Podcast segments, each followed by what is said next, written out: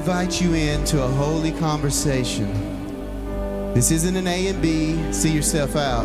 This is an A through Z. Everyone's invited to this conversation. Just focus in your heart's attention, your mind on Jesus.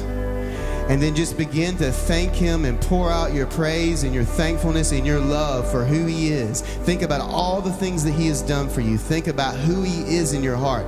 And literally just pour out whatever song comes to mind, whatever thing that hits your mind that, that just reminds you of His love and His faithfulness. Pour that out out of your mouth to Him right where you are. Just pour out that praise. Jesus, you're holy. Jesus, you're worthy. You are worthy of all praise. You have brought me out of the pit and set me on the rock. You have redeemed me from death and hell and the grave.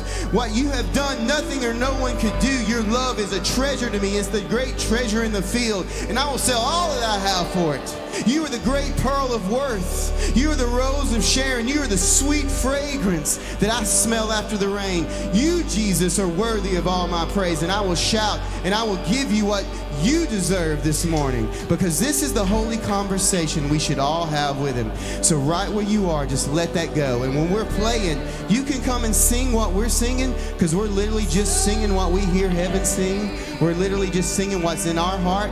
And when you sing along with us, you're giving your amen to the sound of heaven. You're giving your amen to our praises to Him. But you have one of your own. You have a song of your own to release right where you are. Won't you do that this morning?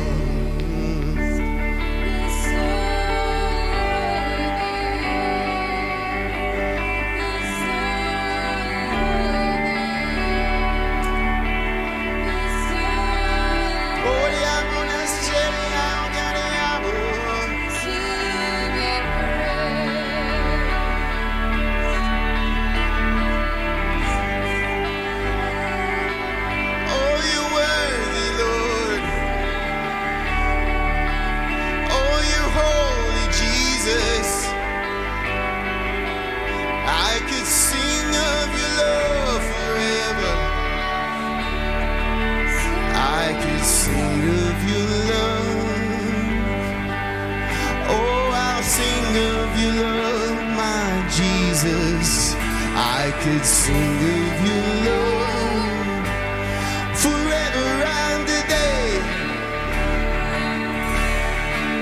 I could sing of your love. I could sing Sing of your love. I could sing of your love.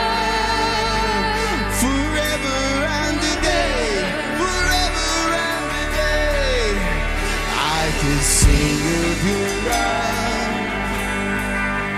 I can sing of your love.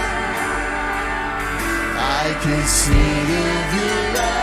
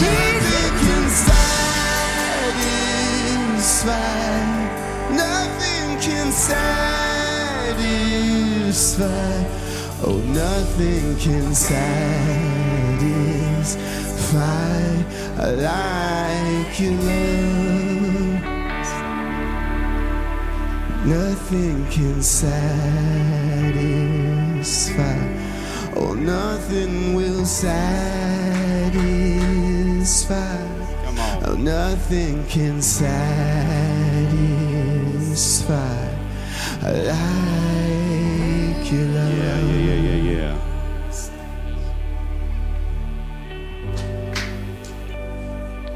About uh, 35 years ago, probably, the Lord had me put my name in certain scriptures. And He said, I want you to pray these scriptures. One of them was love because, you know, God is love. And I had a little bit of issues with some things. And so I started saying that I'm, you know, I'm born of the Father, like First John says. And I'm long suffering, I'm patient, I'm kind, like my Father. And it changed me. But in the last month, maybe, He's told me to stop doing that. And not just that, but to stop speaking the scriptures for a while and just pray in my prayer language.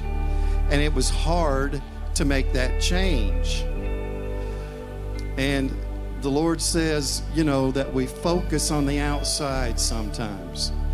Where we see change happening, we focus on that.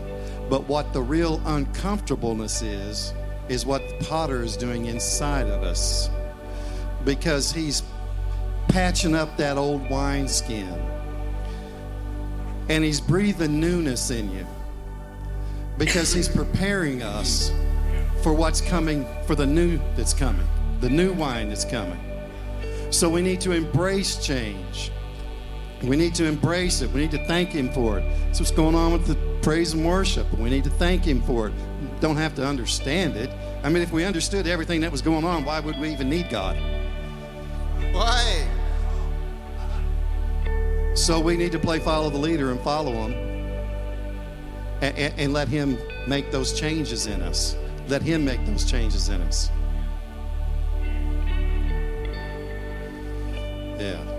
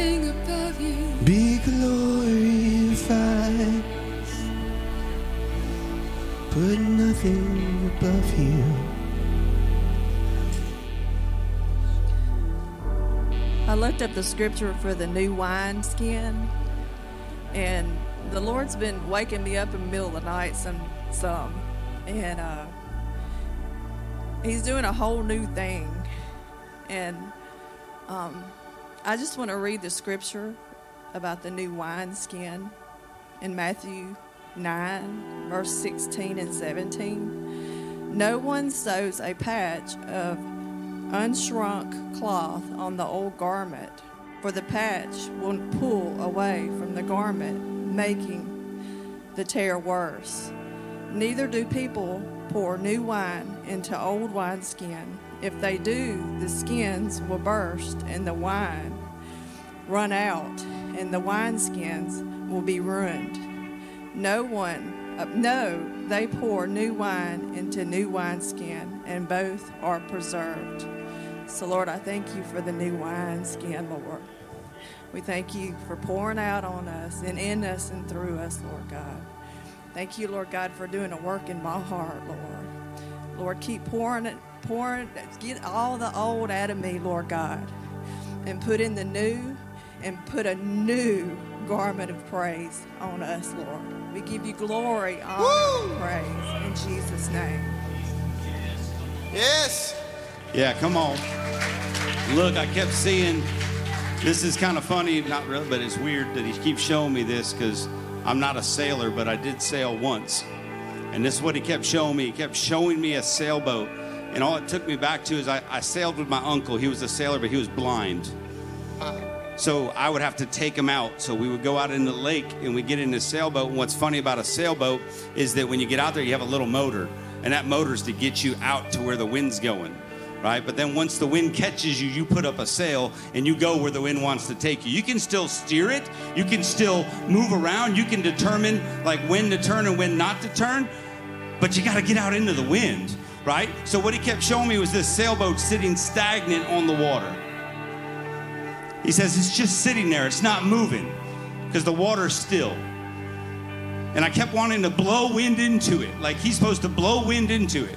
And sometimes what I realize is that we're the motor. And sometimes we got to walk ourselves into it. Sometimes we got to move ourselves out to where the wind's blowing. Sometimes we got to come out of the harbor, out in the open water, right, and let the wind blow and take us where He wants us to go. There's a lot of people that'll sit in the harbor and just sit there with a sail up and go nowhere. Yeah. But man, sometimes we just got to start that motor up and get moving ourselves. We have a part of that. Like we, we have a part in this. We have a part in moving in this. Right? So so if you're sitting in the harbor right now and the wind is blowing out on the sea and you're just sitting there going, How come it's not happening to me? Get your motor running. Right? Get your motor running and get yourself out into where the wind's blowing and put the sail up and let it take over. Right? Instead of sitting around and watching a race, get in it. You understand?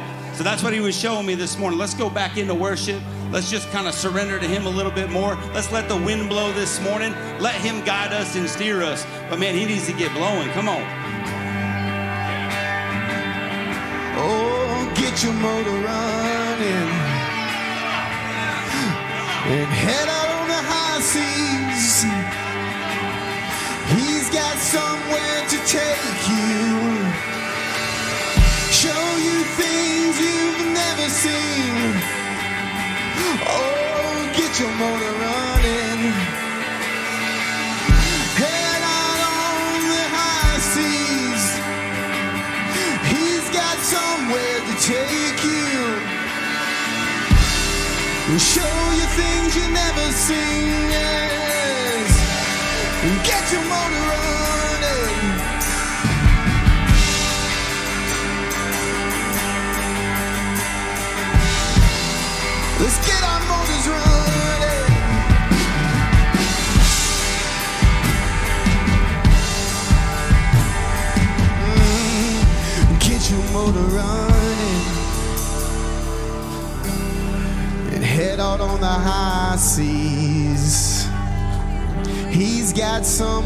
To take us. To show us things that we've never seen. Mm.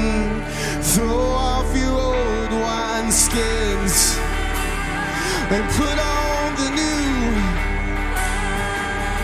He's got somewhere to take us. He's got something brand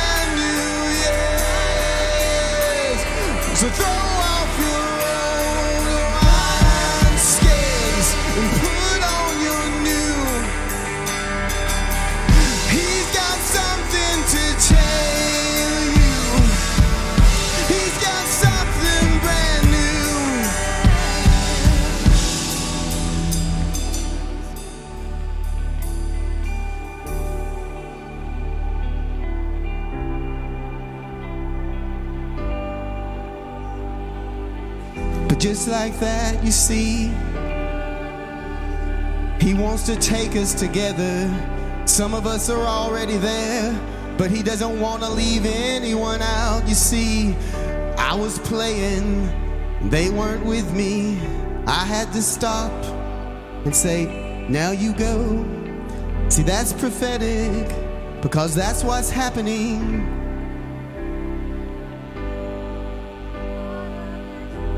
We want everyone here to go and experience what we've seen. We've seen a promised land. We've experienced the wine dripping from the hills. We don't want to leave anyone out of this. This is for all of God's children. Nobody's meant for the wilderness. Nobody's meant to stay in the wilderness. There's a promised land He's taking us to.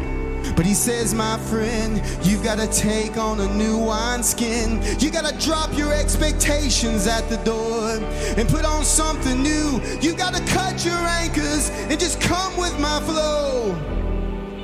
Oh, the anchors can be so many things that keep us from flowing. They just weigh us down and lie to us. So, wherever that is for you this morning, cut it in the spirit and say, My, my engine's running, and I'm gonna go where he leads. Mm. Mm.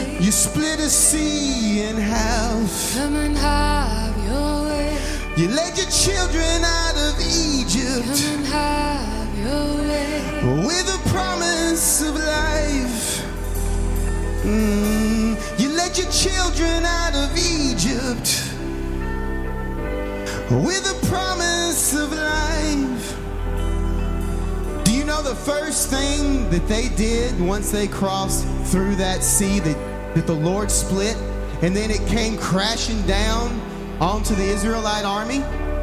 The first thing they did is sing a spontaneous song of praise, saying, You throw the horse and rider in the sea. That's the first recorded instance of a song. And it was not one that they sat down and said, I think this might happen one day. Let's write this down and sing, let's sing about it. They sang it because they just saw it happen. Understand you're supposed to have a new song in your heart? And that's all we're doing. We're saying, Jesus, you are worthy. Jesus, we love you. You make a way. All these things, he's just putting right there. So just like those Israelites, because guess what? Where was he leading them? He was leading them out of bondage and into life. Do you think Jesus might have done that? He did it forever. And we can live in the promise. And that's what we're after here. Come on.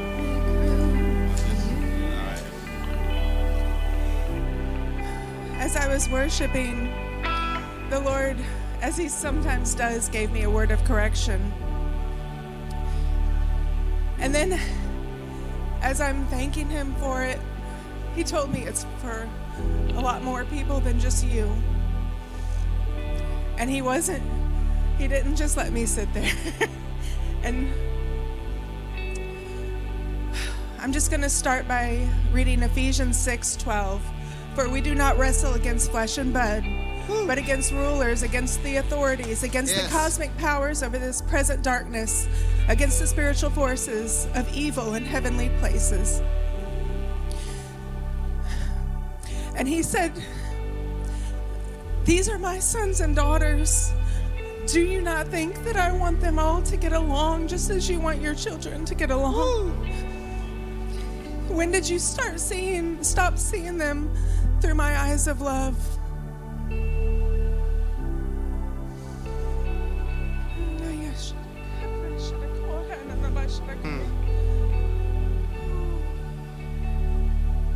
He loves each of us so dearly. And it is not each other that we are frustrated with, it's not each other that we are warring against. Brothers and sisters, Jesus. Come on. Yeah, we battle not with flesh and blood. Mm. We battle not with flesh and blood, but with principalities and high powers and high places. They've got plans too, you know. They've got a plan for you, you know. Jesus is not the only one with a plan for your life. Oh, the enemy, he's deceptive and he's tricky. He can set up altars right in front of you and you had no idea what they were. He tricked Adam and Eve and he can trick you. Don't think you're any better. That's why we got to listen to the voice of our Savior. Jesus said, All my children know my voice. They know the voice of the Good Shepherd, and they will not follow another. He's the only way. He's the way, the truth, the life. He is the door. There is no way to life except through Jesus. We got to tune in to what He says in spirit and in truth. You got to understand that if you aren't connected, you'll get connected to the wrong thing.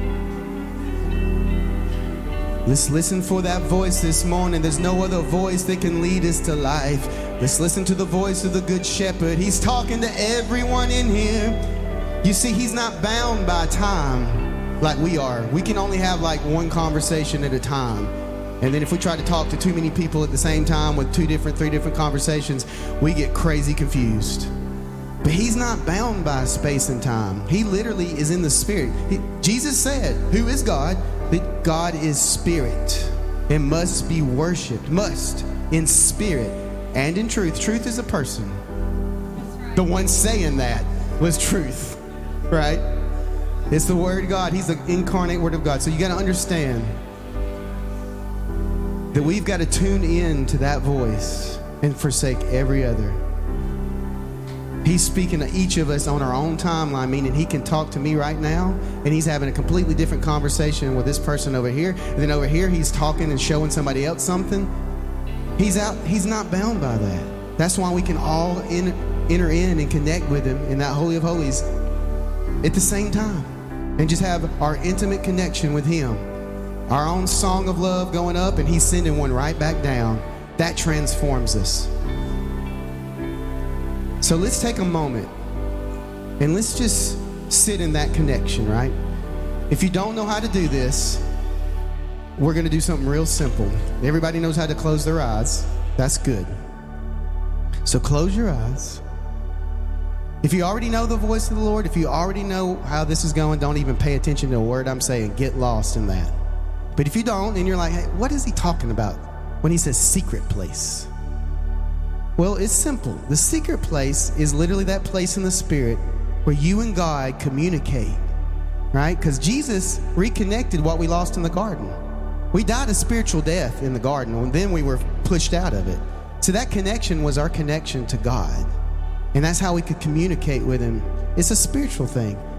And so we were severed from that because of our own sin. But now Jesus, through the death, burial, and resurrection of the Holy Lamb of God, his blood has made a new and living way, as Hebrews says, into the Holy of Holies, where we can come boldly, meaning we're reconnected.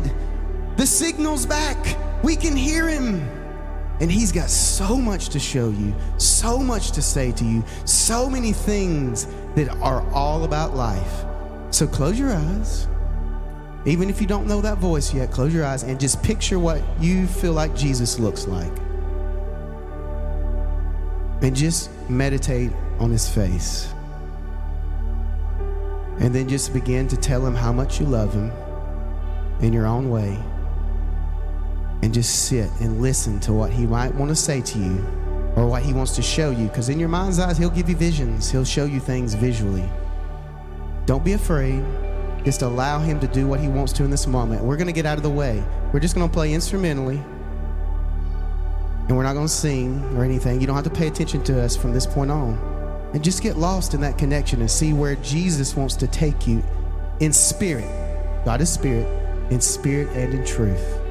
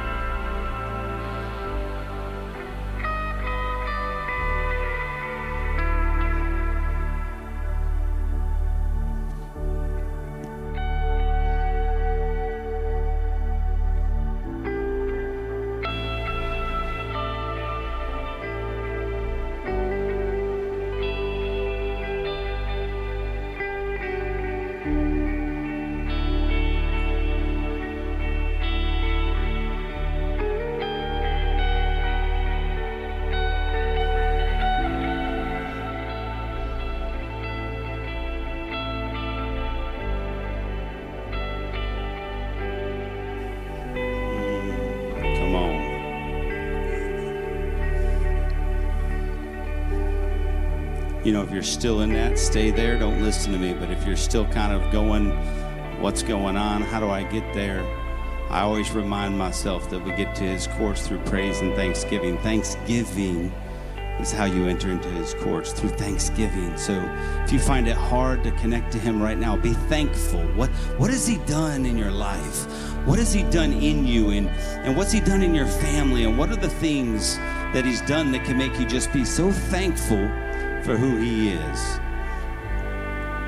That's why you have different levels of worshipers because I worship I worship to the level of his grace and mercy that's been in my life. I worship to the level of what he's done in me, in my family. And with that comes freedom not to worry about what anybody else thinks or any of that, because that's not what this is. This is not a contest to see who can jump up and down more. Right? This is a moment for you to thank Him, to worship Him. Mm. I mean, this is what we're going to be doing for eternity, is worshiping Him. And we have a chance to enter into that. We have a chance to, to approach Him here on earth. Hmm. In a whole nother way. That no matter what you're going through, what's happening in your life, that He is standing beside you, and you can just be thankful that He's never left you. He will never leave you nor forsake you. He loves you that much. It doesn't make everything right, it doesn't make everything feel good, but man, it brings you into this peaceful moment where you're gazing into His eyes. you're gazing into His eyes, and He's just telling you how much He loves you. And that brings peace that brings peace. You know, I want to kind of tie in some stuff here. We were really going into Have Your Way, and, and I've heard people sing that, and I see people sing that. You really think about what that means. When you tell Him to have His way in your life, are you ready for that? Because that's not going to look like anything you've ever seen. When you really say, Have Your Way, you got to trust that it's going to be His way, and His way ain't going to be anything you've seen. In fact, I believe the Bible says that, that eye has not seen and ear has not heard. So it's going to look different, it's going to feel different. And it ties into the, the new wine in the wineskin. The old wineskin was new at one time. That old wineskin was new and new wine was in it. But then as seasons go on, that wineskin got old. It doesn't mean that it's bad. It's just old and he wants to put new wine in. All this ties back into you just going, you know what, Lord, have your way. And if you truly say have your way, then you got to let go. You got to let go and say, all right, Lord, truly have your way. And start listening for that guidance and listen for that peace and see what he wants to do in you, through you. It's easy to put him in a box. It is so easy to do that. Man, he has touched me in so many different ways through my life. I used to go back to the same spots he did it before, thinking he was going to be there, thinking that was the key, but that wasn't the key. It wasn't where I was at, it wasn't any location, it wasn't where I was at emotionally, none of that. That was not the key. It was just trusting in Him and believing in Him. And then He shows up in all the places where you wouldn't think He would. Man. So let that sink in today. Let that sink in today that as we, you know, we're going to transition out of this, but as we transition out, it doesn't stop your worship. It doesn't stop the saying that you've been saying, which is have your way. I mean, that keeps going on and on and on through everything. It's just not in worship, man. It's in the Word, it's in your life, it's in your marriage, it's in your relationships. Man, Lord, have your way. Have your way. Have your way. So, Father, we love you. We love you and we thank you. Mm. Mm, we so love you, Lord. So, Father, continue to have your way. Continue to do what you want to do in us, through us, through whatever means you want that to happen. We trust you, Lord. We trust you. And we love you. Mm, in Jesus' mighty name. And everybody said, Amen and amen. Come on. Can we get excited about what he's doing in us, through us? We can praise him when it doesn't even feel good. I think that's the best time to praise him when you go, I just don't feel good right now. Praise him. I just don't feel good right now. Praise him. I don't like what's going on in my life right now. Praise him. You just keep praising him and praising him and praising him and things change. The atmosphere changes. Come on, he's that good. Come on. How you doing, buddy? Man, so good. So here's what we're to do. We're to um, pray over the kids and release them to children's ministry. We'll also receive offerings, so we'll have that up here Um, so you can give during the break. Then we take about a 10 minute break for you to talk to people you ain't seen in a while, get some coffee, go to the restroom, uh, those kind of things. Just fellowship, pray for people, whatever you feel led to do in those 10 minutes. That's why we give you those 10 minutes. All right? Hmm.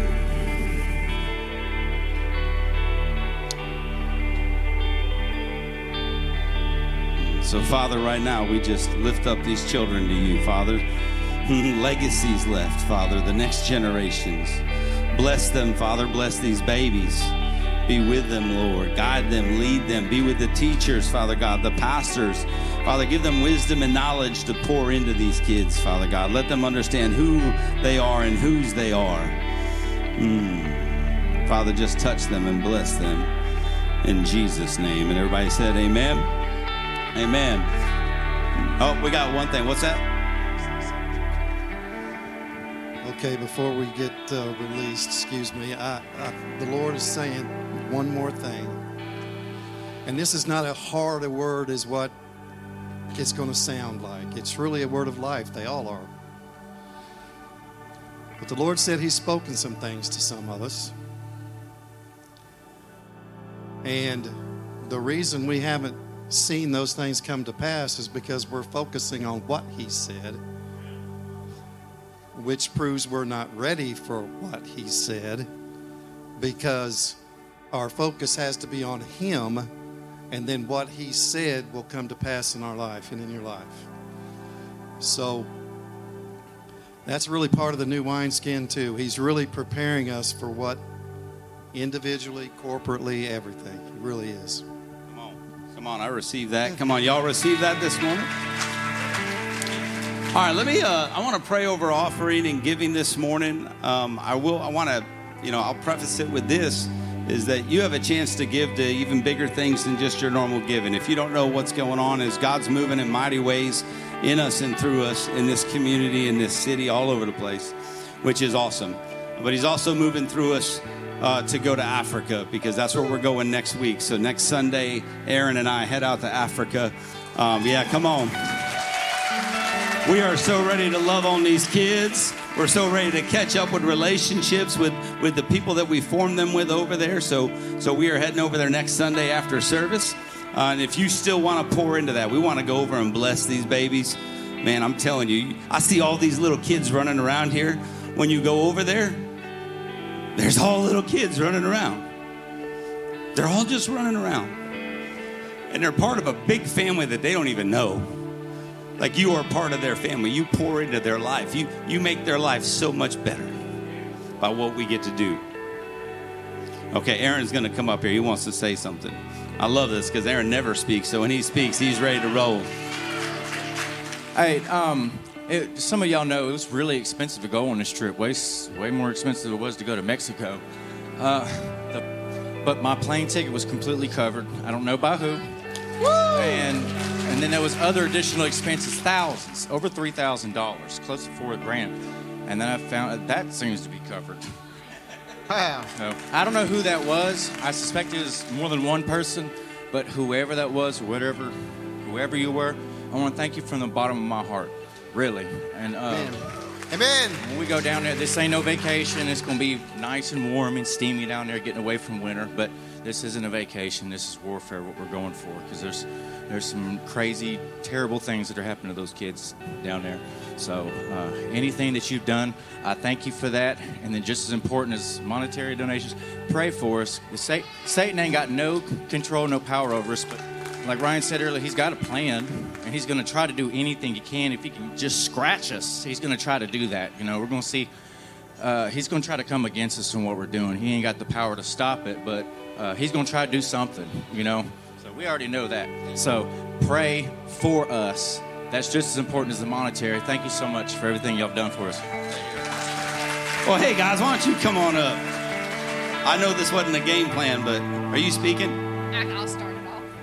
So we, as the elders, wanted to come up and pray for them today anyway. So this is a perfect time since we're already talking about their trip. So we're blessed to have a pastor who has a heart for missions and leads by example for our church. So we want to lift him and Aaron up for what they're about to go do for the Lord. So we want y'all to just uh, stretch your hands toward them and let's pray in agreement for what they're doing. And we're going to pass the microphone down so you might hear the voices change. But Hallelujah. One one spirit. Hallelujah, Father. We come in the, the name of Jesus, Father. We pray this prayer in the power of the Holy Spirit. Holy Spirit. Hallelujah. Lord. Hallelujah, Lord. I lift my brothers up, Father, right now to advance your kingdom, Jesus. Right now, to take over Africa in Jesus' name. Raise up sons and daughters there, Lord. I call somebody. Use them for your mighty glory, Jesus. Right now, we lift them up, Lord. Put a hedge of protection, Father, around them, Father, as they're flying on the airplane. Put people beside them, Father, to share the gospel with, Father. Put people in their path as they travel out there, Lord. Holy Spirit, guide them, Holy Spirit. And we're just so thankful for our brothers, Lord. They get to do this here. We get to do ministry, Father. Thank you for allowing us to do your work, Jesus. Hallelujah, Lord. We lift them, Father, right now in Jesus' name. Hallelujah, Lord. Cover them with your blood, Jesus, right now. Hallelujah. Thank you for opening doors for them, Lord. And we give you all the glory, all the praise in Jesus' name. Amen. Father God, we just thank you so much, Lord, for keeping them safe. We're just claiming it right now that everything's going to go great. Lord, I just ask that those hearts that you've got prepared already, the Holy Spirit's already touched the hearts over there. Lord, just give them words, give them actions, Lord, to magnify you, Father, that you get all the glory, Lord. God, just prepare a place for them that uh, no man can touch. No no evil spirit can touch. Come around. Lord just encamp your angels all the way around them lord. Prepare the way coming and going and we just give it all to you lord for your glory it's for your glory father Thank you, Jesus. God, as we go to strange places and see strange things, it kind of opens up our heart to see you differently, to, to take you in in a different way. God, I pray that their eyes would be opened and that you would just be mighty. As, as they're ministering to others, Lord God, I pray that you would minister mightily in their heart as they see different things, uh, different techniques, different ways that you minister, God. I pray that they would be loved on by you and that their hearts would be filled to overflowing as they're giving out to others. God, I pray for their homes as they're away from their homes. I pray for Julie and Ava, Lord God, that they would just be blessed. That there would be no uh, confusion or things go on or anything, Lord, that they just be at peace while they're away.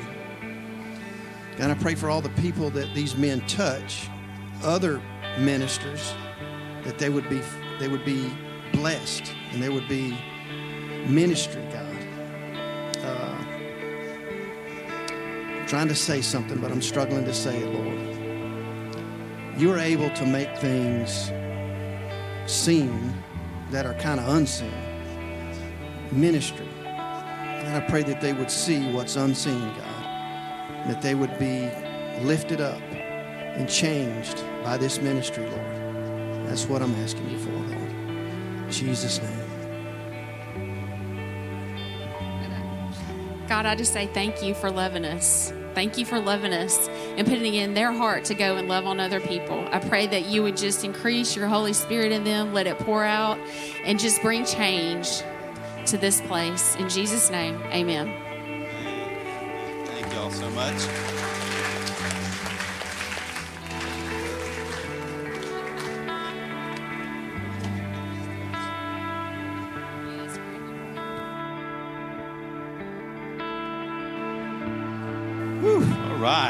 So there has been a lot of um, gifts for this, which is absolutely awesome. Um, we thank everybody for that. I couldn't think of going with a better person than Aaron. I wish you could hear his heart. We got to go to Mexico together, and uh, man, if you want to know somebody God's wrecked, he's right there. Um, and when he shares, it's truly God just flowing through him. Um, so I'm excited about that because I know, I know what he's going to do. I know what happened to me when I put my feet on the ground over there.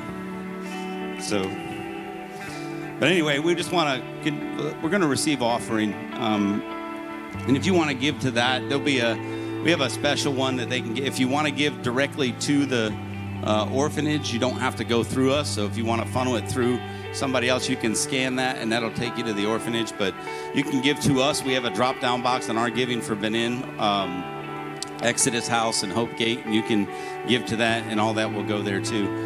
Um, but we're going to be getting prepared this week to go. We're going to get everything lined up, and we're going to go over there. We're going to bless them. I'll, I'll give you, a, for instance, last time I was there, they didn't have a an acoustic guitar. So God put it on my heart to go out and buy them an acoustic guitar, which in Benin Africa, they're not on every street corner. So we drove around and we drove around and we drove around until I found one, and then I went in and bought it and blessed them with it. Um, and they were teaching people how to play guitar, and they were just going at it, which was awesome. Uh, and they told me last time, well, actually, like probably about eight months ago, I talked to them every, like almost every week. Um, and they said, man, we want to, can you get a keyboard? And I'm like, I can't bring a keyboard with me. but I said, I promise you, when I get over there, we'll search around until we find some kind of music shop somewhere.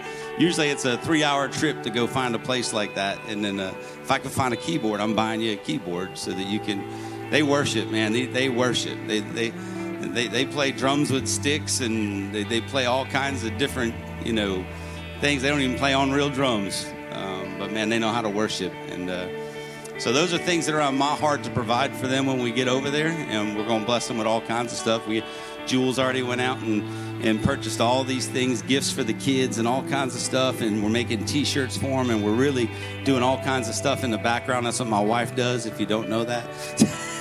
I tell her what I want and she finds a way to figure it all out, which is awesome. So uh, we're already doing those things, but we do want to bless them. Yeah, she's awesome. Yes. So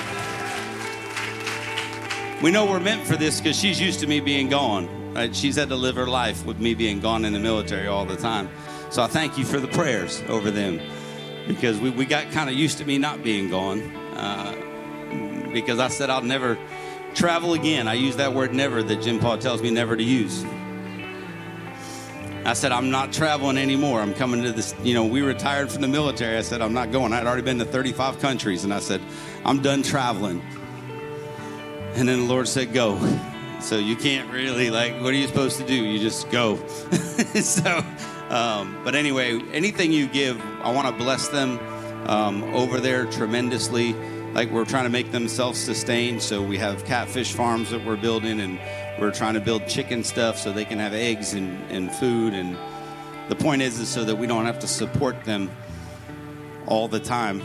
They can do it themselves. I mean, that's the goal of all this is to love on them. So if you want to give extra to that, if that's what you want to give towards, you just write that on an envelope or put it online. If you're giving online, write it on a check. However you want to do it, make sure you, you designate it to Benin, to Exodus House, um, and we'll make sure they get that. But let me pray over the offering and. Uh, and then we'll uh, take a break. Father, we love you, Lord. We thank you.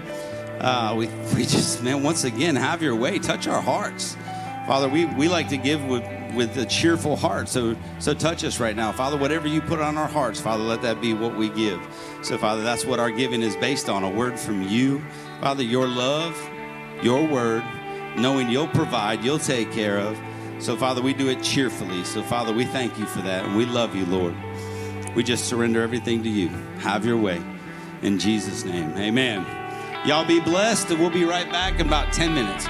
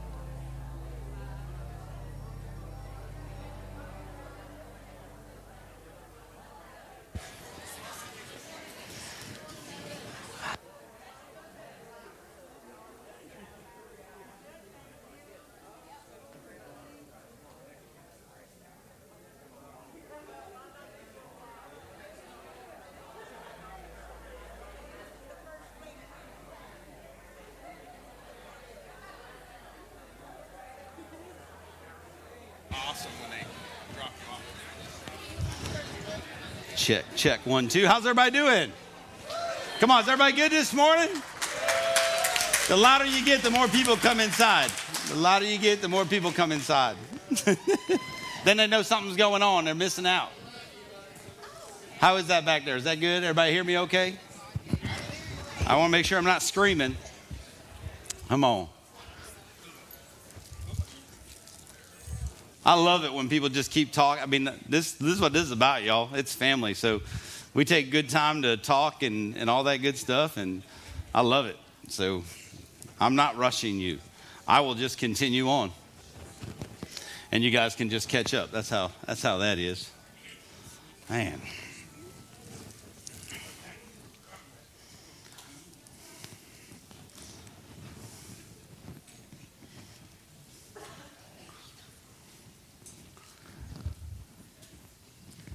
Does silence make you uncomfortable? Doesn't make me uncomfortable. We can sit here all day be quiet. I don't, I don't mind. I need to, I'm probably going to need a chair today.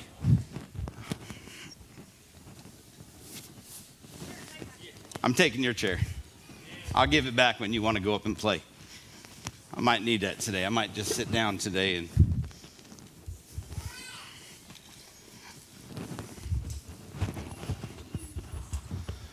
All right, so we're good. I think we're all set up. Awesome. Well, man, it's good to see everybody. Thank you guys for coming out. Do me a favor. Uh, if you have not filled out a Connect card to let us know that you're new or you haven't been here in a while, please take the moment to fill that out. Let us know. Scan that thing up there on the screen or simply fill out one that's in the uh, out at Connection Point. We got a hard copy. You can, if you like writing, go fill that thing out. Uh, that's good for you. Uh, fill that out. If you want more information about who we are, what we're doing, go to, you can download our app. Please get that one. Download that. That's up on the screen you can get all kinds of up-to-date information. Uh, that's got all the stuff out there. So you can you can uh, search through that and have a good time i guess. So well you guys are quiet this morning. God be praised. Look if you don't know what that is just go with it. Just go with it. You know that, that was good stuff. Uh, we, we're excited that uh, uh, uh, we carried that on from our from our gathering. But Look, I want you to stay involved in what we're doing. So, Monday night prayer is important. Come on out for Monday night prayer.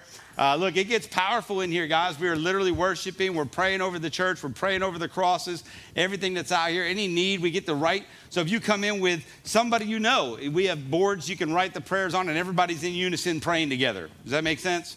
So prayer is important uh, in what we do. So please come on out. A couple other announcements. Uh, March 3rd is going to be baptism. So if you've been waiting to get baptized, Come on, March 3rd. That's going to be my, yeah, be excited about that. We celebrate baptism. I mean, this is huge. So basically, what we're going to do is I get back. That's my first weekend back from Africa. So I just think that's going to be a powerful weekend anyway, right? And who knows what's going to happen over there. Last time we baptized like 65 or 80 kids. Um, so who knows what's going to happen, but I'm, I'm, excited to get back and we'll have uh, baptism Sunday when we come back and just celebrate what God's doing in the lives of people. I already know we got two people that are already signed up, so make sure we'll, we'll get it out there. It'll be on the app, it'll be on the website. We'll make sure there's a sign up. Let us know. It doesn't mean that you can't get baptized if you don't let us know. It just helps us prepare. We like to do T-shirts and all the all the other stuff. That's not what it's about, but that's what we like to do. Um, so let us do what we like to do. Uh, lots of small groups. Uh, small groups will be starting up individually. So Jim Paul is doing a men's meeting starting on March 5th. So over at his house, you'll see more information about that. That'll be on the website. We have our chosen group that meets on Wednesday nights. So uh, where's Nicole? Boop, there you are. You guys just had it this Wednesday, so it'll be two Wednesdays, right? So every other Wednesday, right here at 6 uh, 6 p.m. Uh, the chosen small group you get to come together they've been they've been walking through the the, the um, the show Chosen, but they're actually, it's not just watching the movie. They're literally talking through what's going on so you understand it better. So that's an awesome group. So we're excited about that. All right, we are leaving. I already talked about it for Africa, so I'm excited about that. We don't need to talk about that. Don't forget about our women's ministry giveaway. If you didn't see, if you saw the baskets and the gifts out on the front, um, on the connection point out in the foyer, uh, if you want to sign up for that, all you do is you fill out a little card and you write a, a, a encouraging word that's going to go to whoever wins the basket. So you don't know who it's going to. You're just encouraging another another woman, and you're just going to encourage them. So whoever wins the basket, they get all that stuff. Um, so that's how we determine um, who gets it, right? There's a drawing, but you draw one of them thingies. See, I'm learning. So good. All right. I also have, I want to talk a little bit about our uh, welcome food pantry. Uh, we're doing that on the 22nd. That's the Thursday on the 22nd. Do we have a slide? We don't have a slide for that? I love you, baby. I didn't load it. My wife did a wonderful job, and I did not load that slide, but I got even better than a slide. Um, is Miss Deanne here? Would you like to come up and share? Deanne is the director over the food pantry. So I would love for her to come up and kind of share what God's been doing and what he's doing and who she is and her family's over there. James, how you doing? All the kiddos. I'm not going to embarrass you, I promise. You, you, you weren't here last week. You're good. All right, go ahead, Deanne. Share with us. I wasn't really prepared for this, but I can talk about Welcome All Day. So a lot of you know me from the food drop, and I thank you. It's on. Oh, should I yell now? Can you hear me? A lot of you already know me from the food drop, and I thank you guys for coming out and helping us, praying with our families that we take good care of. And um, right now, we've got a lot going on. We have a new building, which is just over here, about a block away from y'all. So we're really excited about that. Um, it needs lots and lots of renovations, and DJ and Greg and several, James have been out there, Mike, all working on it to get us ready to move in. And it'll be a process, and so we're good with processes. So um, right now, I don't really know what we need for the building. That's sort of James's thing, but we always need prayer. And of course, as you know, God always uses money. so we are in the process of our capital campaign, and um, we have an open house on March the 12th. So come out and see us. I believe it's from 6 to 8. And so you can kind of see the process. We will be, right now, we do a drive through. After COVID came, we had to really protect because we serve a lot of seniors and a lot of our volunteers are seniors. And so we do a drive through right now where we do a pre-packaged uh, bag of groceries and frozens, and now we've added a lot of bakery and things to it. Um, once we get over to the new building, we'll be able to, within hopefully the next six months, we'll be able to let them come in and shop. And so it will just give them back some dignity. And so, and when I say shop, it's client choice. There is no cost to it, but they'll get to pick out the food instead of just being handed a bag. So I'm super excited. Um, and, you know, they're not just going to get a wander through the, I know, it's wonderful. Um, we're going to need people to shop with them. So, you know, just, just kind of um, minister to them as they go through and just remind them of who they are and how much they're loved. And so that, that's what we do. We draw them in uh, with the food, right? Because they need the food, but what we give them is hope. What we give them is Jesus. And so, any of you who want to come out and help us in the process, whether it's at the old building or the new building, you're always welcome. And so, we start on Wednesdays about 8, 7.30 to 8 o'clock, and we're there until about noon. And then on Thursdays, we're there from 7 until about 2, 2.30. So, come and join us. Awesome. Come on. I appreciate it. Thank you so much. Guys, if, so we've always done the food drop and we focused on that, but they're there every single Wednesday and Thursday. So if you never line up because your stuff doesn't line up with the one time we're doing a food drop, they need people over there praying for people all the time. And the new place is awesome because they're going to have a bigger like sanctuary area, stuff like that. And I think it's a great opportunity to pray over them, continue the prayer thing. We've formed relationships with them already, so we know the people. It's kind of neat. We get to follow up with them because we've already prayed over them. And we were doing like 300 families on a on a Thursday. So is that what you're doing every week? Still is about 300 families. 100 every week, 350 a month come through. I mean, that's huge. When you're reaching families like that and, and you're giving them hope by praying for them and loving on them and they get food. And now God is doing stuff amazing through them because He just made a way for all this. And now they're getting blessed with all kinds of stuff from, I mean, now it's crazy. I love what's going on. All of a sudden, they've got these trucks and they got all this food coming in from all over the place, um, which is amazing. So, um, we're going to be a bigger part of that. I just feel that. I feel the heart in this and, and what we're doing. So, um, please come out and help us. Uh, the, the, that's still going to be the Thursday drop is the 22nd of February. That's still down at the, the air now where we always do it. And that's where we kind of take them donuts and coffee and pray over everybody and help them hand out food. So it's pretty awesome. Uh, so we look forward to that. All right, real quick, what I want to do is um, I'm, I'm, I'm stealing a lot of time today because I want to introduce some people to you. Um, I want to actually bring up um, our trustees. So if our current trustees could come forward, please. So Gene and Ken, come on forward. Um, I love this. Let's give our trustees a round of applause. Uh, Ken got the DJ starter kit again. Come on, I love it. it's getting good. It's getting good. It's my stunt double. I Don't get us confused. It's easy, I know. Uh, anyway, so these are our trustees. We have one more, uh, Brother Billy uh, Billy Barton, but he is over with Brother Bo at Courts of Praise, and he resigned from the position of trustee. Uh, and what we have is in our bylaws, it said we're supposed to have three to five trustees. The trustees actually, um, they do the budgeting with us. They handle our finances. They're the ones we put over making sure things are spent right and hold us accountable. They're very important positions, right? So they're, but they're only good for three years. So we only trust them for three years. No, just, just means that after that it gets exhausting. Like, like these two guys have been, they've been through a process. They've been there for a while now, almost what, five years. Uh, they've been through the process of us purchasing the building, purchasing the land, everything that goes into that. Okay, so for that season, that was phenomenal. These guys had their hands on it, they were doing what they were supposed to do. But just like everything else, seasons come and go, and they need a break. Okay, but only one of them gets, to, gets voted off the island today.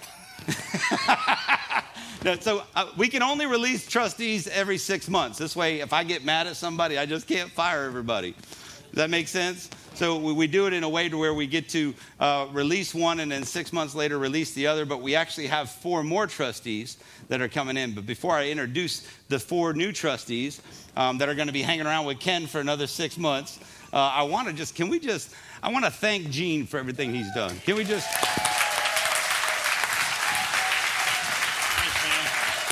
Come on. This man does more than finances. Okay, he's, he's a big part of who we are. He's been here for a very, very long time. He'll worship until he bleeds. Um, it's just what he does. He's part of prison ministries, he's part of so much. Uh, but he's had my back you know how nice it is just to have people you can go to and he's got your back all the time. But that's what. but, but, but this is good. I, I, Miss Kathy's back there. We love you. I call her mom because I've known her since I've been in the church for 14 years and uh, been blessed. Uh, so we know this isn't a goodbye. It's just you getting a break from having to deal with all the stuff that we deal with. But I wanted to truly thank you from my heart for everything you've done, the time, the effort that goes into that um, is absolutely amazing. And uh, we appreciate you as a family, and we thank you for that, brother. So, one more hug. Yeah. awesome. So, what he's going to be around until we have our trustee meeting. So, what I want to do is bring up all our new trustees. So, if you could just come up, could I have Eric Parker come forward? Phyllis Trosper, come on, you can give him a round of applause. Scott Bandy and Mike Lambert. Here, you guys can you guys can form a team because you're all a team. Come on, Mike. He's like, I've been up here all morning. So, uh, so once again, this is going to be the crew that takes us forward. God has given us big dreams, big visions. He's doing amazing things, and it's going to take smart people that can come alongside us. So this is how this usually works: is is I come to them and go, "Hey guys, there's a property for sale right there. God showed me in a vision that we're supposed to own that property, and it's for sale." How do we do that? Like, make that happen. And these guys put their heads together and they go, hey, come on, we can do this, we can do this, we can negotiate. Um, so they're a huge part of of what we're going to do in the future because I just believe God's getting ready to do something absolutely amazing. Yes. Okay, and I can't do all that. I can't do all that thinking. I can't do it. Uh, but these guys can. So this is a powerful team. I'm excited. God gave me each of their names individually, which was awesome. Uh, and then I had to trust Him because I wanted to answer no for some people because I thought they'd be too busy.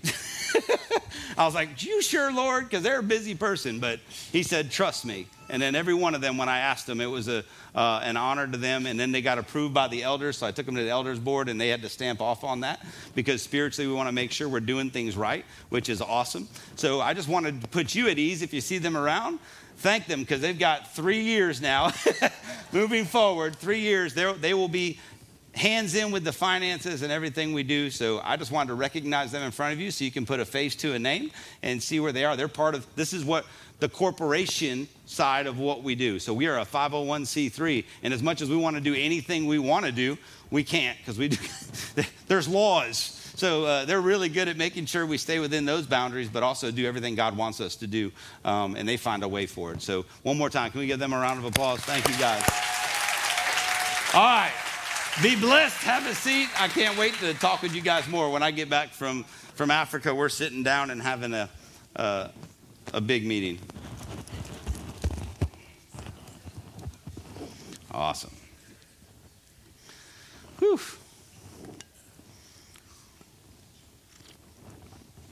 Hi, Tamala. You're just kind of standing right in front of me. Did you have something to say? Okay, just checking. Just checking. You're staring at me. I was like, what did I do? If you didn't see her on a tug of war game, man, she'll take you out. Gotta be careful with that one. So, all right, well, let me pray, and I want to kind of jump into some stuff. So, Father, we love you, Lord. We thank you. Thank you for this family. Thank you for what you're doing in this house. And Father, we just surrender to you. Father, touch my heart, touch my lips. Let it be all you, none of me.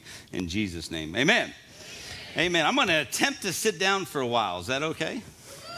Because I kind of want to get into some teaching a little bit. And I feel that when I get jumping around, I get excited and then I lose really where I believe I'm supposed to go. So I'll try to sit. I'm really shrinking in this thing. I think I'm, that is a weight thing. I'm just letting you know. The more weight you put on this, the lower you go. I don't like this chair. Trustees, we need a new chair that can hold me. I'm good. I'm good. So awesome. So we've been in this series uh, on freedom and encounter and all this, and freedom comes, like I've said a million times, in numerous forms freedom to worship differently, freedom to do different things, um, freedom to, to simply think differently, freedom from religion, freedom to love people a way you've probably never attempted to love them before. Uh, but we have that freedom now, but it's also freedom to encounter Him in a different way. Okay, so we have to have the we have to understand that in this house you have a freedom to encounter him, to seek his face with everything you have. And nobody gets to say anything about that. Right? Because it doesn't matter what anybody else thinks. And we're going to make those opportunities available to you. Okay, so what do I mean by encounter? Because these are huge. It's an unexpected or casual meeting with someone or something. So Jesus invites us all to have a personal relationship with him. Encounter is about entering into this relationship through real, authentic, experiences and recognizing his presence in our lives and the lives of others. All right? That's what that's what encounter is. And encounters cause transformation. True encounters cause transformation in your life. Things will change. You cannot lock eyes with him and stay the same. There is something that changes. There's something that moves inside of you. There's something that shifts. There's something that just becomes different, even if it's a little bit. That's why I seek his face so much, because every time I see him, he makes me a better person. I, am never at the point where, where I don't want to see him. There's never a point when I don't want to engage in him, in a relationship with him. Um, so that can go from anywhere from worship up here on a Sunday morning to a Monday morning to a Tuesday morning. You pick the time, you pick the place, and he'll be there. Uh, so our goal is to help equip you in that, showing you that you can do this uh, in different ways, because I believe God's leading us, leading us in a different way. So I want to. Uh, so I made a statement a couple weeks ago about Acts two Church, and I said they only had the Torah and the Holy Ghost. I want to clarify and correct myself on that. Okay, they did not only have the Torah and the Holy Ghost. Okay, um, they did have the Torah. They also had the prophecies. They had the scroll. They had what we call the Old Testament in the law. They had the disciples.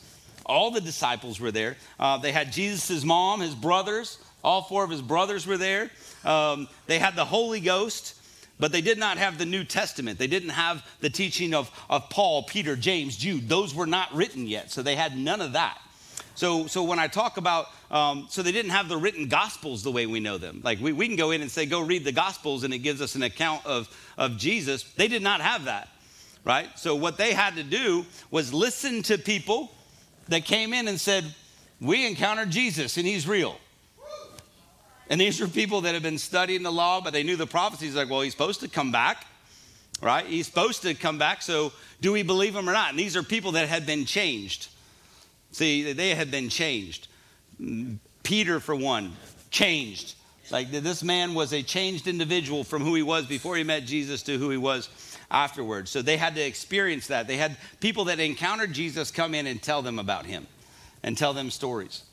So as new as we get, as, as much as we do things differently around here, imagine being in their shoes when 120 believers show up, right, in the upper room, and the Holy Ghost just completely wrecks them, and they all start speaking in different languages, and they get filled with the Holy Ghost to the point that now all all the fruit of the Holy Spirit is coming out of them.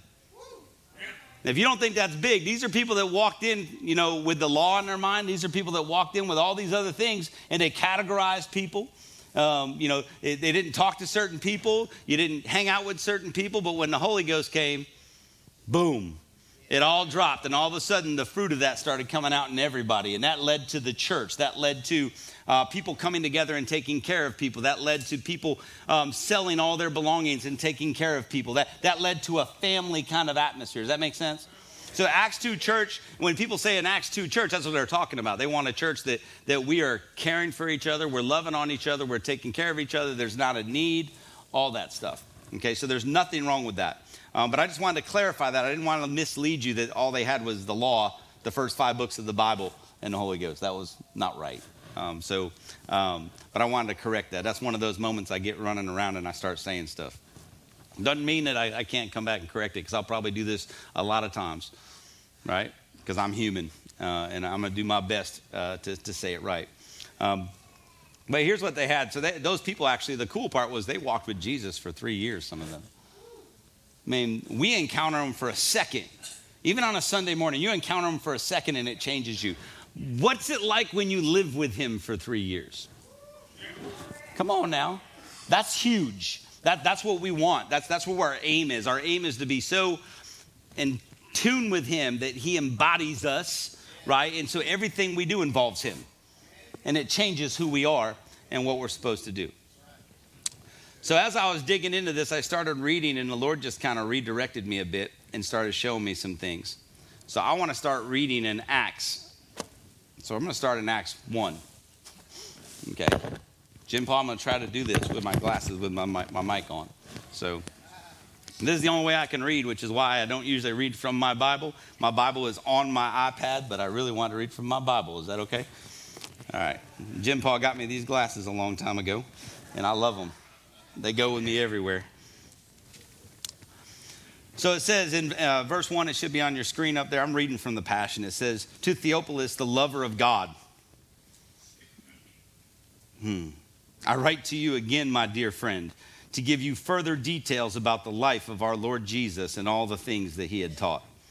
So, right there, if you just look at that name, uh, Theophilus. Theophilus is the name, and it's a symbolic name. It's not an. It's some scholars don't even think it's an individual. You can go back. There's multiple. If you read back into this, there's all kinds of people they think it possibly could be, but that word means lover of God. So, so Luke is writing Acts. So Luke is in there writing Acts, and what he's doing is this is a carry on. If you read the book of Luke, which was the first gospel written, and you move on to Acts, he is just picking it up where he left off. And he's saying, I'm writing to you again, lovers of God. These are to the people that love God. Like these are people that truly, truly love Him. And He wants to give them further details of the life of our Lord Jesus. Mm. So He says, I wrote to you before, and I'm writing again. In verse 2, it says, Just before He ascended into heaven, He left instructions for the apostles He had chosen by the Holy Spirit. After the sufferings of the cross, Jesus appeared alive many times to these same apostles over a 40 day period. Jesus proved to them with many convincing signs that he had been resurrected. During these encounters, he taught them the truths of God's kingdom realm and shared meals with them. Hmm. Let's just stop there for a second.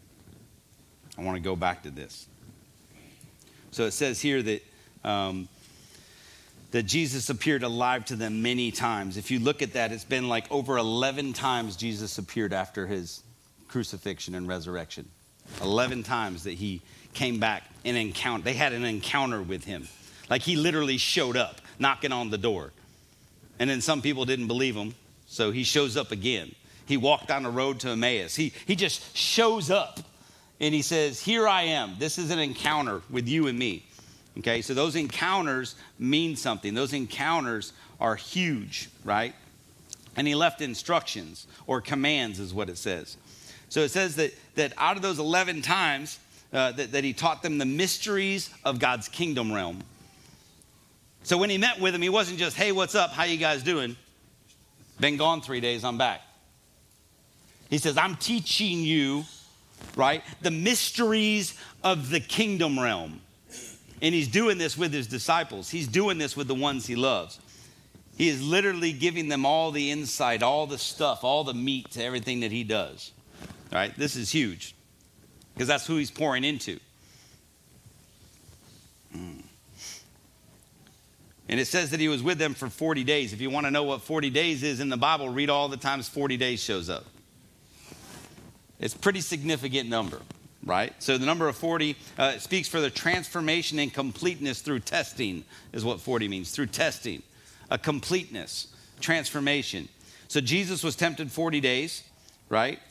And then you had Noah, 40 days, right? And nights. You had Moses, who met with God for 40 days on Mount Sinai. Israel wandered around for 40 years. Elijah fasted for 40 days, right? And then Jesus spent 40 days appearing to his disciples to teach them that a day of completeness and transformation had arrived.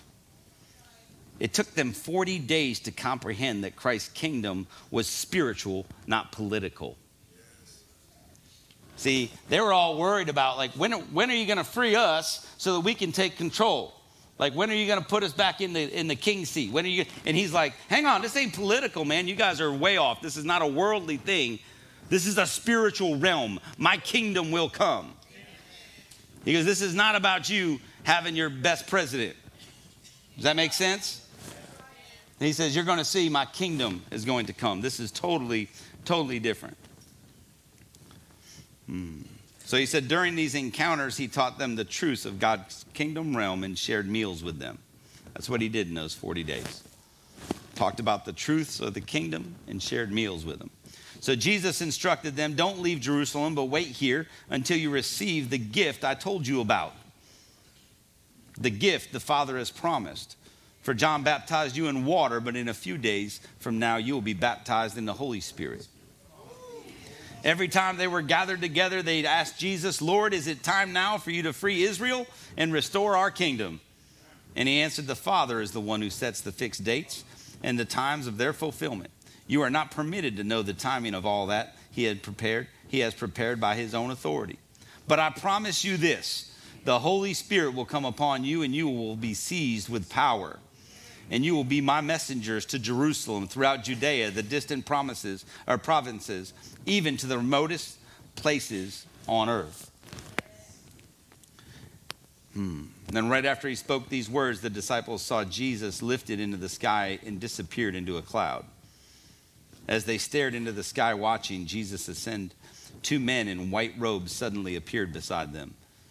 They told the startled disciples, Gal- Galileans, Galileans, Galileans. It's split in my Bible. I'm trying to read one half and the other. Who puts hyphens in a Bible? Why are you staring up into the sky and Jesus has been taken away from you into heaven, but he will come back the same way you saw him ascend?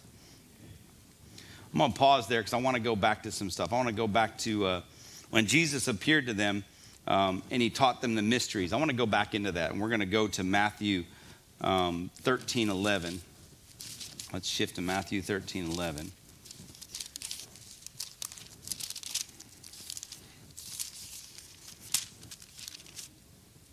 I thought it was really cool when I first started doing all my Bible studies to highlight everything because I thought it made it easier to find it. My whole Bible is highlighted, so it doesn't really help anymore.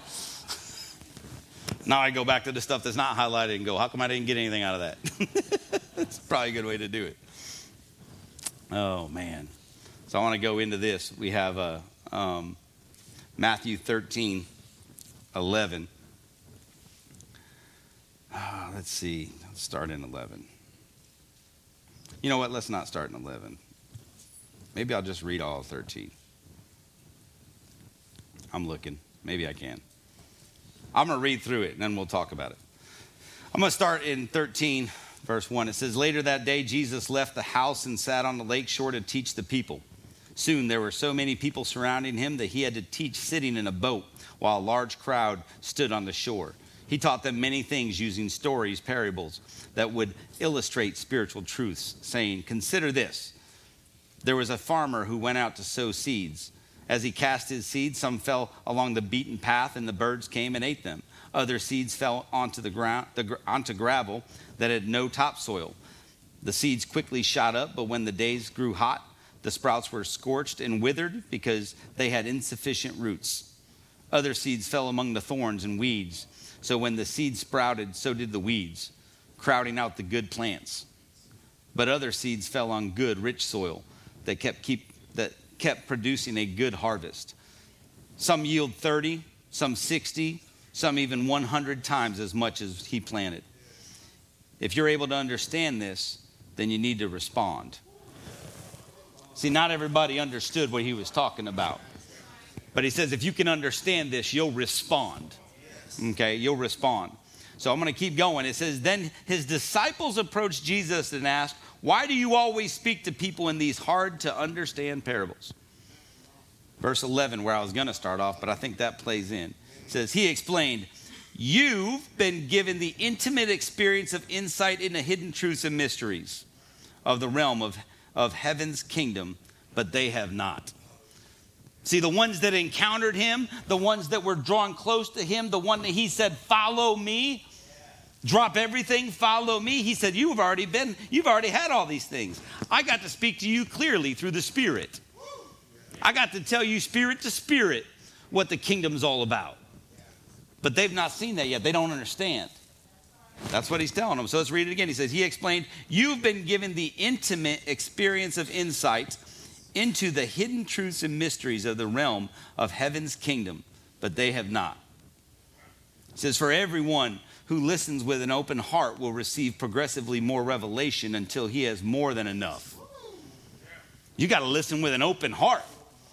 He says, You can't have a closed heart or a closed mind to anything I'm saying. So you got to have an open heart. And if you do, guess what? You're going to receive progressively more revelation until he has more than enough. He says, the more you do that, the more you open your heart, the more you, when you say, have your way, the more you let him have your, his way in you, the more you listen to the Spirit and the Spirit talks to you, the more you read your Bible and he downloads stuff into you as you're reading your Bible, the more you listen to that stuff, fresh revelation that he gives you, that's, that's important. Because when you read the Bible, you're reading the same parables they were. So he goes, You can read it, but I'm telling you, there's mysteries behind it. And if you let the Spirit talk to you, I'll show you the mysteries. He says, But those who don't listen with an open, teachable heart, even the understanding that they think they have will be taken from them. That's why I teach the people using parables because they think they're looking for truth, yet because their hearts are unteachable, they never discover it.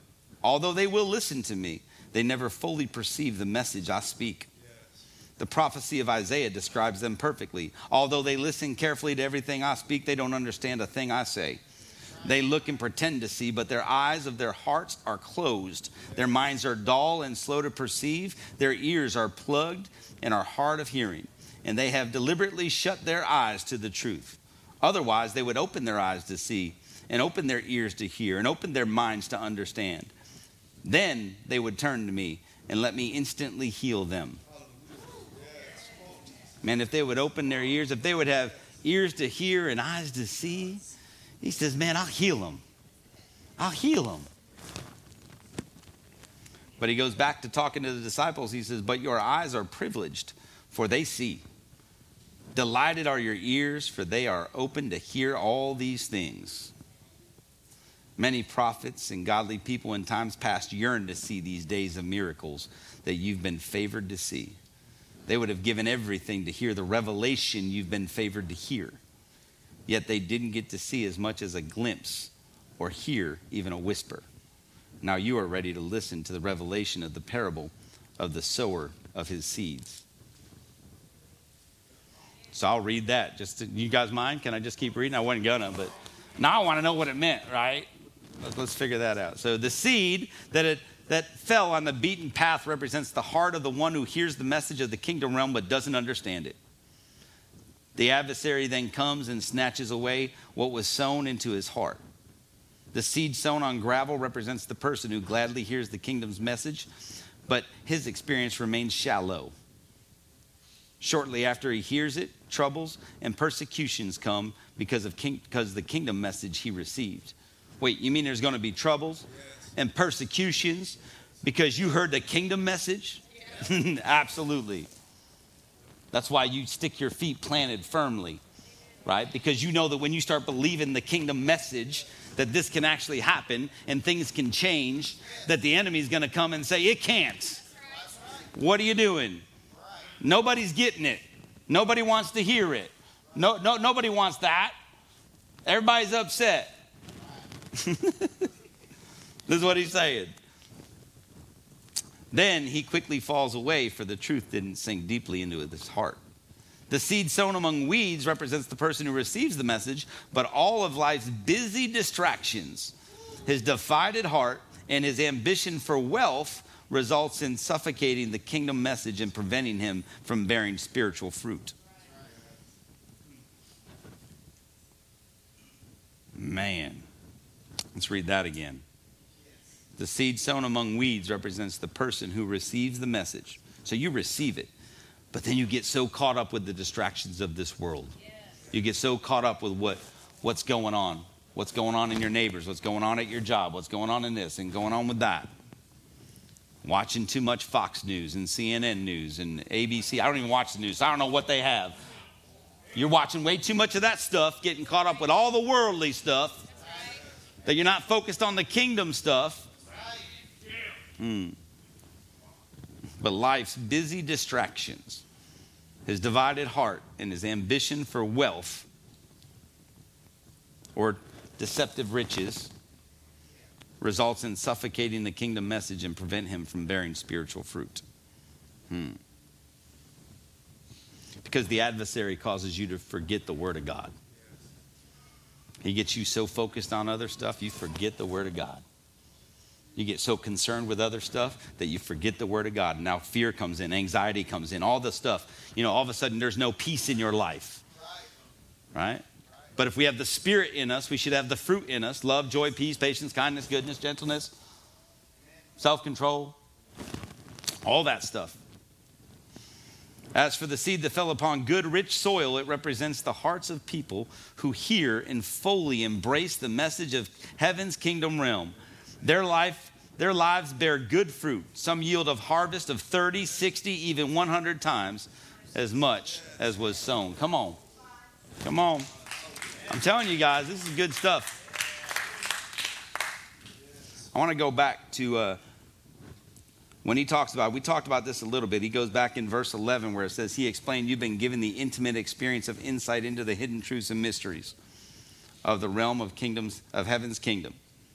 Says the Greek word, mysterion, is found 27 times in the New Testament. It means secrets and mysteries. 27 times. The mysteries of heaven's kingdoms realms are spiritual insights into the nature and ways of God. Jesus Christ can only be fully understood by the Spirit, not merely by the intellect of man. Jesus taught his disciples using a cryptic, cryptic language of parables to move them beyond intellectual abilities and engage the Spirit. If the listener had a hunger to learn with an open, teachable heart, then Jesus' words brought life and understanding. We must always be those who push aside our opinions and traditions to glean to the deepest meaning of all that Jesus did and taught. Come on. How easy is it for us to get so caught up with that? You know, that's what you know what I love about our church is we have people that come from all different kind of churches and upbringings and everything. And we all come in and lay everything we had aside to be in unity. We lay everything we had and put it aside so we can be in unity. And how do we do that? We trust. We trust that, that God put me here as the pastor. You, we trust that, that I have revelation from Him, that He's speaking to me, that I'm actually hearing. That's important to trust that I actually hear from God. Because if not, then then I'm going to have to ask you if you don't trust that I'm hearing from God, then let's sit down and talk. Because I'm supposed to be pouring into you. I'm supposed to be fathering you. I'm supposed to be to teaching you and equipping you. I can't do that if you don't believe and trust in me. Does that make sense? So I need everybody to trust that, that I'm hearing from God and I'm steering the boat. Like he's he's showing me a direction. I've seen it in visions. I see it. I've been part of it. Mm-hmm. Whew. My back's hurting from sitting down. I've been part of it long enough to understand that, that I've seen it and I've felt it and I've experienced it. So I've been to some places where you hadn't been. I've seen some things you hadn't seen. And I'm not taking away from what you see. I think everybody see. I would love to see everything you guys see.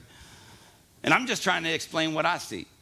And, and, and, and God had touched me and brought favor upon this and allowed me to come in and be part of this. And, and what a blessing. I'm blessed every single day because I get to come up here and share. But man, I'm not only just going to read the Bible, I've got to read the Bible with revelation, fresh revelation. He needs to speak to me. And if he's not speaking to me, then anybody can come up here and read the Bible to you. Or you can stay home and read the Bible yourself. right? You miss out on the fellowship.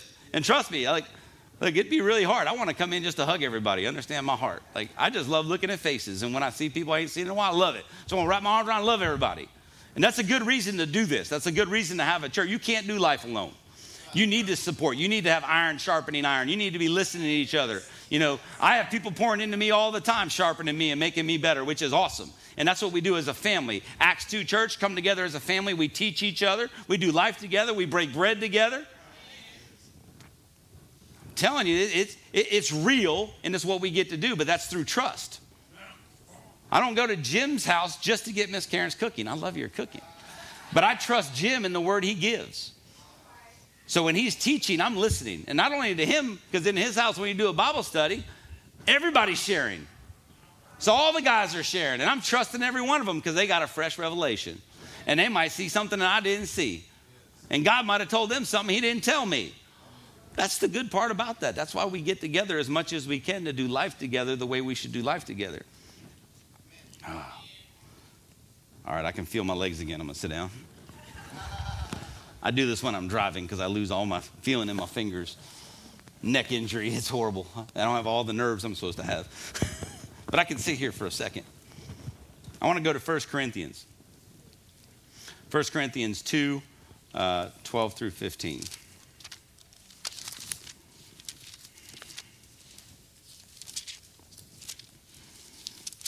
You guys okay with this? We're just reading the Bible, hanging out today. I read the Bible if I can put my glasses on. How you doing, man? I ain't seen you in a bit. I'm good. What was your name again? Clayton. Clayton, that's right. Come on. Why do I know you? Through you? You always bring good people into church. He's 14 and single. Quit blushing, man. You ain't supposed to blush. It's almost Valentine's Day. You're supposed to flex. Get in one of them medium shirts. All right. Let's go. let's go. Let's go to 1 Corinthians 2, uh, 12. Uh, 1 Corinthians 2:12. It says, "For we did not receive the spirit of this world system, but the spirit of God." So that we might come to understand and experience all that grace has lavished upon us. Come on, let's read that again. We did not receive the spirit of this world system, but the spirit of God, so that we might come to understand and experience all that grace has lavished upon us. So, why do we have the spirit of God? So we might start to understand and experience the grace that was actually lavished upon us. So, the more we tie into that, the more we focus on the spirit the more He's going to give us, right? The more you're going to understand, the more you're going to understand the power, the authority we have. Hmm.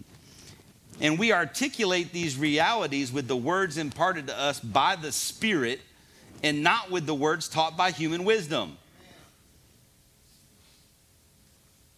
And we articulate these realities with the words imparted to us by the Spirit and not with the words taught by human wisdom we join together spirit revealed truths with spirit revealed words.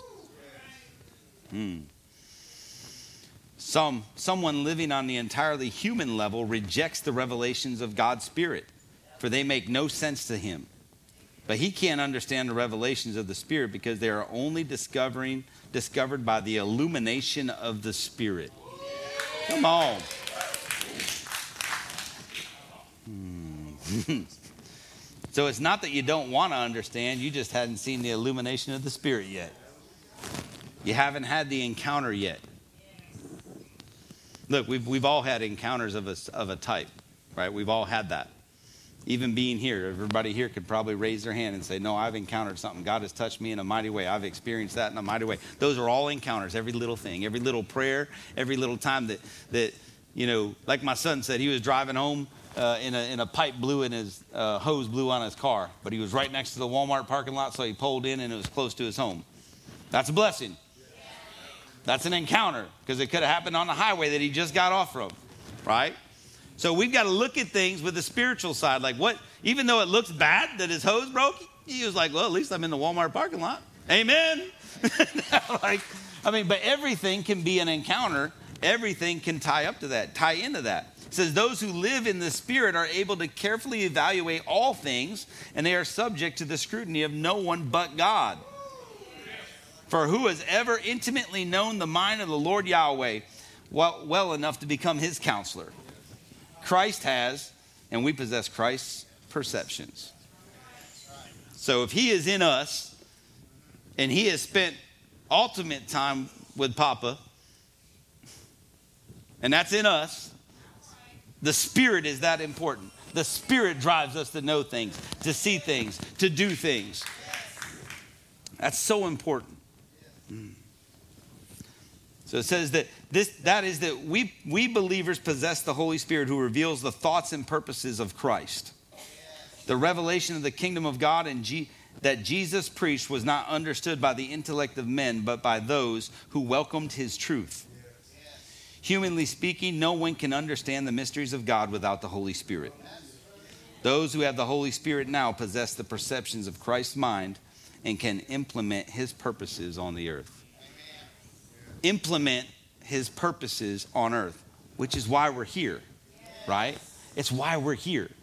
We want to we want to be a vessel. We want to be something that he will use to implement his purposes on earth for his kingdom to come. So the more we understand that, the more we, we get involved with the Spirit, let the Spirit lead us, guide us, teach us, all those things, right? the more we can start operating that way, the more we can make a big difference, the more we can be love, the, the more we, we, we can be joy, we can be peace, the more that shows up in you. And, it, and guess what? If you deal with and struggle with some of those things, it doesn't mean you're gone. It means it's planted and a fruit grows. Right? A fruit grows. You put the seed in the ground and then it grows eventually. So it doesn't mean it's not growing inside of you. Watch it. If you've struggled with some other stuff like anger or anything, just watch how it grows out of you. One day things start clicking and you're like, ooh, I probably shouldn't have said that. The next day it doesn't even come out of your mouth. I think it can happen immediately, but I also think, man, it's a fruit. It grows. The more you read in, the more the more you read the word, the more you spend time in his presence, the more we welcome him in, the more it shifts inside of you. And pretty soon you don't recognize the person in the mirror. Then we go change the world. Then we walk out and start doing things that other people don't recognize you. Right? People shouldn't recognize you unless they're doing life with you like this, then I recognize you. Other than that, everybody else shouldn't recognize you. There's some people right now that wouldn't recognize you by your actions. Because a lot of people are still under identity of their actions and what they've done or what they do. And that's how people know you. But man, when you surrender to Him, when you allow the Holy Spirit to fill you up, all of a sudden all those actions disappear. All that stuff goes. And the people that used to look at you and say, Oh, you're the guy that did this, they can't say that anymore. All of a sudden they're like, Who is this guy? And you're like, Man, we met like 30 times. But I don't recognize you because it's a different spirit coming out of you. There's something different inside of you that's changing things around you. And this is what we talk about. I shared it, I think, last week when Peter, so they came out of this. So think about this. Peter, when we're in Acts, right, they go, Holy Spirit comes, it wrecks them so much, the Spirit's leading them and everything they're doing. Peter's walking around and people are getting healed. People are getting healed. Not because he's laying hands on them, because he's walking by them. That's the level that's in us. That's what we have the capability of doing. walking into hospitals and seeing people healed without even going in their rooms. You just want to walk in and say hi to the nurses. How y'all doing? Have a good day. You'll be out of a job next week. Think about that. Wouldn't that be cool? It takes belief. It takes understanding what the Spirit can do inside of you. Right? Mm. Is this good? You guys good? All right. I want to share one thing because this is kind of still on my mind. I thought it would leave my mind, but it didn't. So I'm going to share it. I don't even know if I got it in here. Um, yeah, I do. I want to talk about an encounter that could have changed a man's life, but it didn't. So I want to read it to you as a, not a warning. Man, it's a warning. not as a warning, but as a warning. Let's do that. I'm going to go to Mark 10.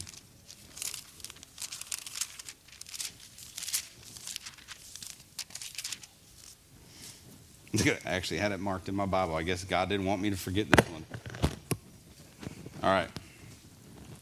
Mark 10 17. It says, As Jesus started on his way, a man came running up to him, kneeling down in front of him, and he cried out, Good teacher, what one thing am I required to do to gain eternal life? Jesus responded, Why do you call me good? Only God is truly good. You already know the commandments do not murder, do not commit adultery, do not steal, do not give a false testimony, do not cheat, and honor your father and mother.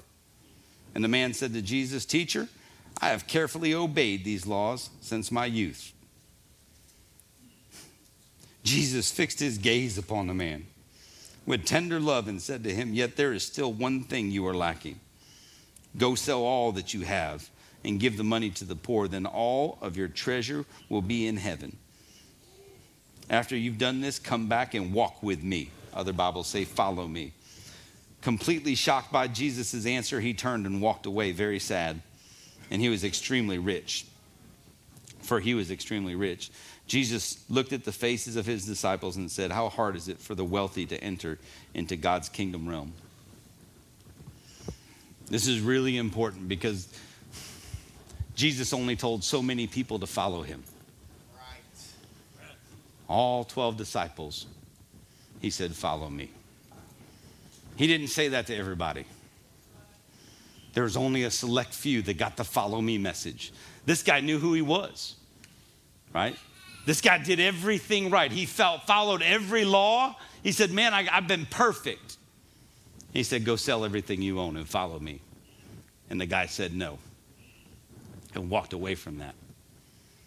And that doesn't mean that it's because it's money. That money could be anything in your life, it's an idol. Whatever it is in your life you're not willing to set down to follow Him is what that's representing right now. What is it inside of you that you're hanging on to so tight that when you say, Have your way, Jesus, and He does, you say, Not that. Not that one. Don't touch that one. That's my favorite. That's what this guy did. Why is that important? Keep reading in Acts. What do they do? They have to select a new apostle.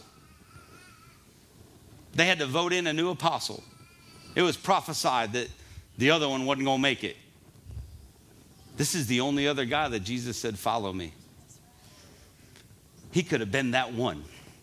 He could have been the one changing the entire world, written in the book with an actual name and not a rich young ruler, walking beside the other apostles doing what they're supposed to do.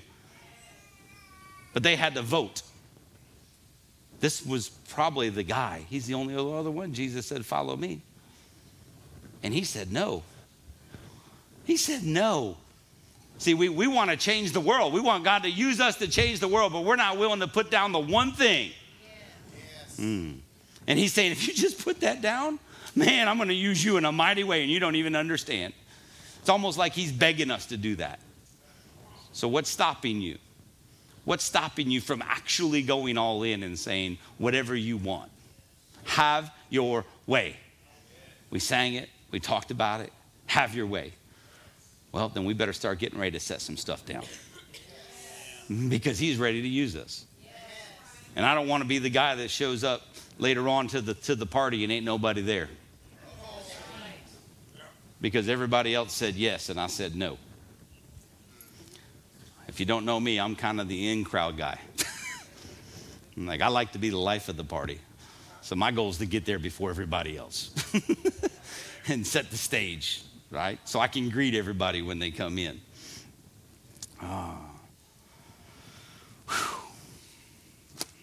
Mm. You get that? Is that good? Mm. I wrote another scripture down, and I don't know why. Obviously, put it on my heart this morning. Romans 14, 17 says, For the kingdom of God is not a matter of rules about food and drink, but is the realm of the Holy Spirit, filled with righteousness, peace, and joy. Serving the anointed one by walking in these kingdom realities pleases God and earns the respect of others. Man, maybe we should read that again. For the kingdom of God is not a matter of rules about food and drink, but is, it, it, but is in the realm of the Holy Spirit, filled with righteousness, peace, and joy. Serving the anointed one by walking in these kingdom realities pleases God and earns the respect of others. Man, there you go. I'll let you think about that one and pray on that one. You guys good? Is that good for today? Is everybody okay? Everybody get something out of that? All right, let's stand to our feet. Come on, let's stand to our feet. I want to get out of here. Um, I don't like your chair. I'll put it up there.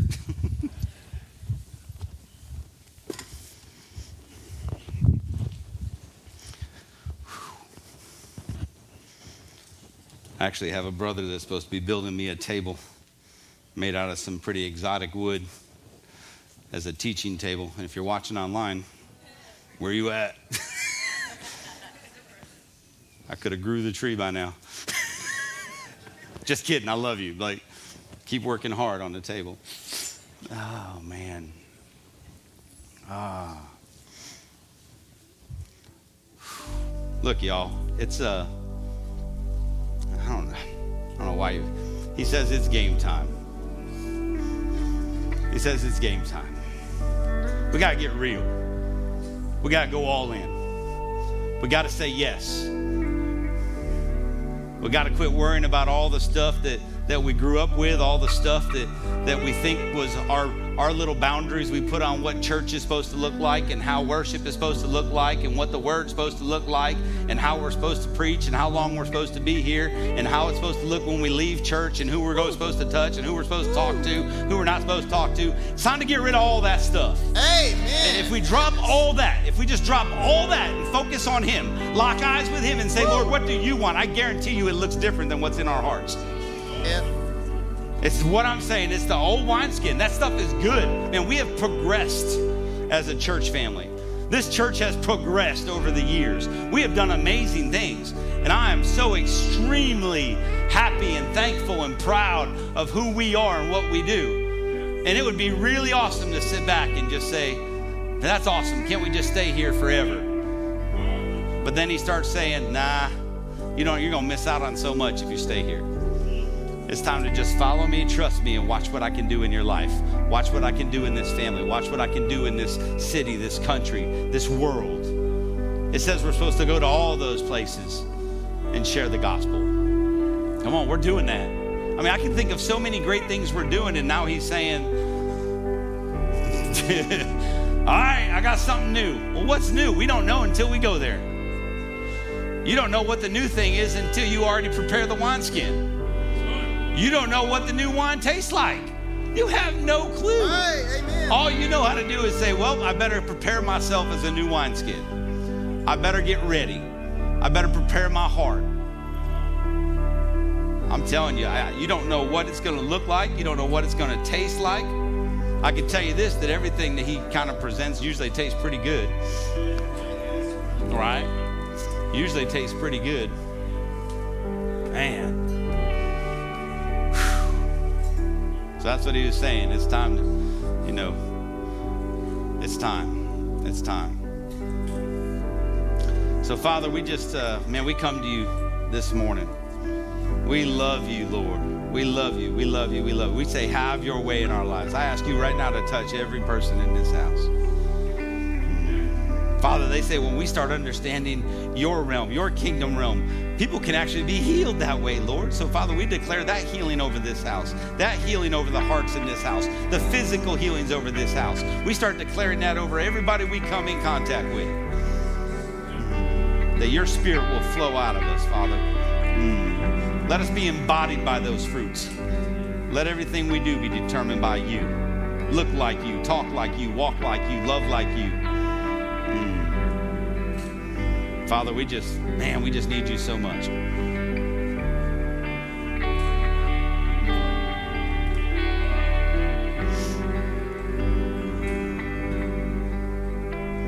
So, Father, right now I just turn to those that, that that have not experienced that intimate walk with you. So, Father, right now I just ask you touch them, you prick them. Man, you give them a tangible, a tangible feeling of who you really are. Give them an encounter right now. Let them know who you are right now. Touch them right now. Mm. And Father, I just pray that they learn to trust you. They learn to trust the Spirit moving inside of them. I pray everybody in here starts taking down the walls that we built, even if they were built with good stones at the time. Mm.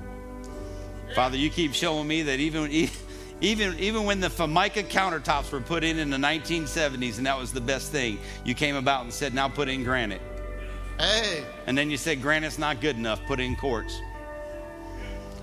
It doesn't mean the old stuff doesn't work, but man, there's so much better out there.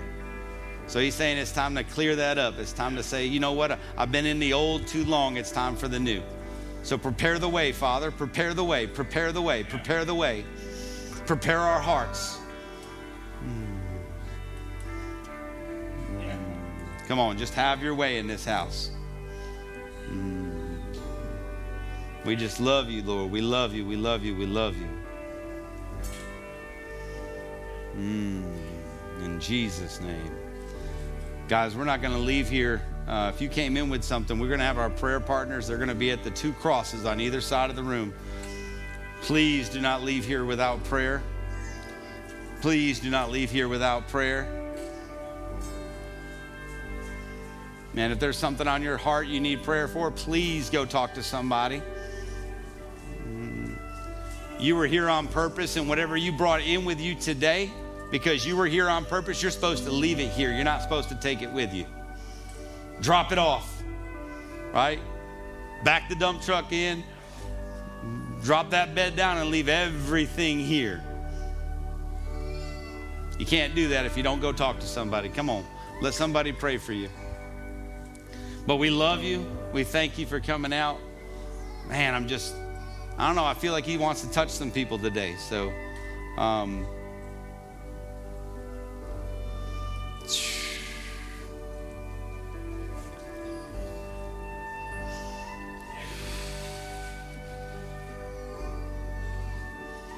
Hmm. All right. So, yes, y'all be blessed. I love you. We love you. We look forward to seeing everybody next week. Please come out for prayer. Please uh, be looking forward to the small groups. Come on out Thursday, help out with the food pantry. Um, come on. We look forward to seeing everybody next week. I love you guys. Be blessed. Hmm.